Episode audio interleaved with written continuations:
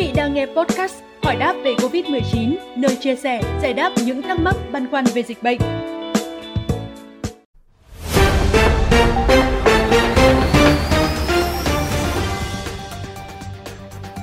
Thưa quý vị, người bệnh sau ghép tạng có nguy cơ nhiễm virus SARS-xê o vê hai cao do hệ thống miễn dịch suy giảm vì phải dùng thuốc ức chế miễn dịch hàng ngày.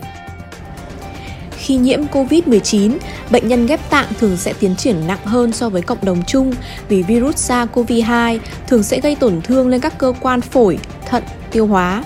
Đồng thời cũng phải thận trọng trong việc sử dụng thuốc kháng virus, thuốc kháng viêm và điều chỉnh các thuốc chống thải ghép.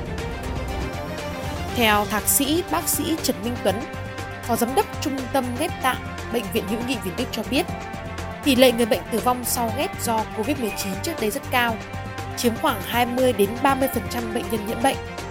Tuy nhiên, hiện nay nhờ công dụng của vaccine đi kèm các thuốc điều trị COVID, thuốc kháng thể đơn dòng thì tỷ lệ tử vong giảm rõ rệt.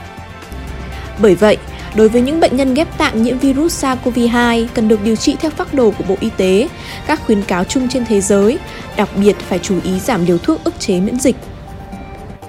Bên cạnh đó, người bệnh nên tự giác chủ động phòng bệnh bằng các biện pháp thông thường, kết hợp với tiêm vaccine là cần thiết để giảm tỷ lệ nhiễm và mức độ nặng của bệnh.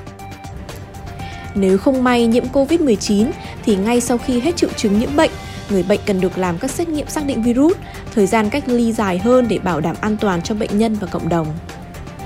Thêm vào đó, người bệnh sau ghép tạng cần lưu ý đi kiểm tra sức khỏe hậu covid mười chín sớm để kịp thời phát hiện và điều trị các biến chứng có thể xảy ra.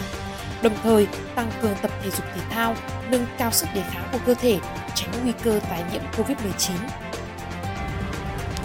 Thông tin vừa rồi cũng đã khép lại chương trình ngày hôm nay. Xin chào và hẹn gặp lại!